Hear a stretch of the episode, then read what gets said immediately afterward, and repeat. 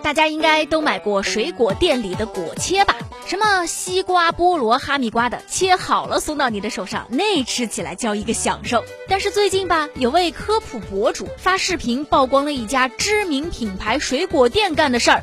让人看着真的是恶心。嗯，这位博主暗访了水果连锁品牌百果园的几家门店，发现涉事门店把变质水果做成了果切在卖。店员说，一般说顾客吃不出来怪味的，有的苹果都发霉了，还放到货架上去卖。店员却说，坏的不用挑出来。哎呀，你别管了。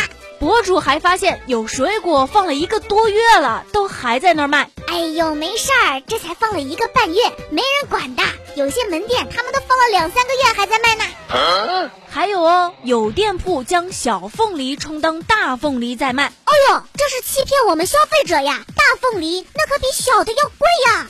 百果园刚刚上市，目前在全国可拥有五千家的门店，估计很多朋友都在这家买过东西吧。事情被曝光之后呢，百果园官方微博发布了致歉声明，说是经过调查，涉事门店为百果园成都的两家门店。目前呢，公司已经要求这两家加盟店停业整顿了。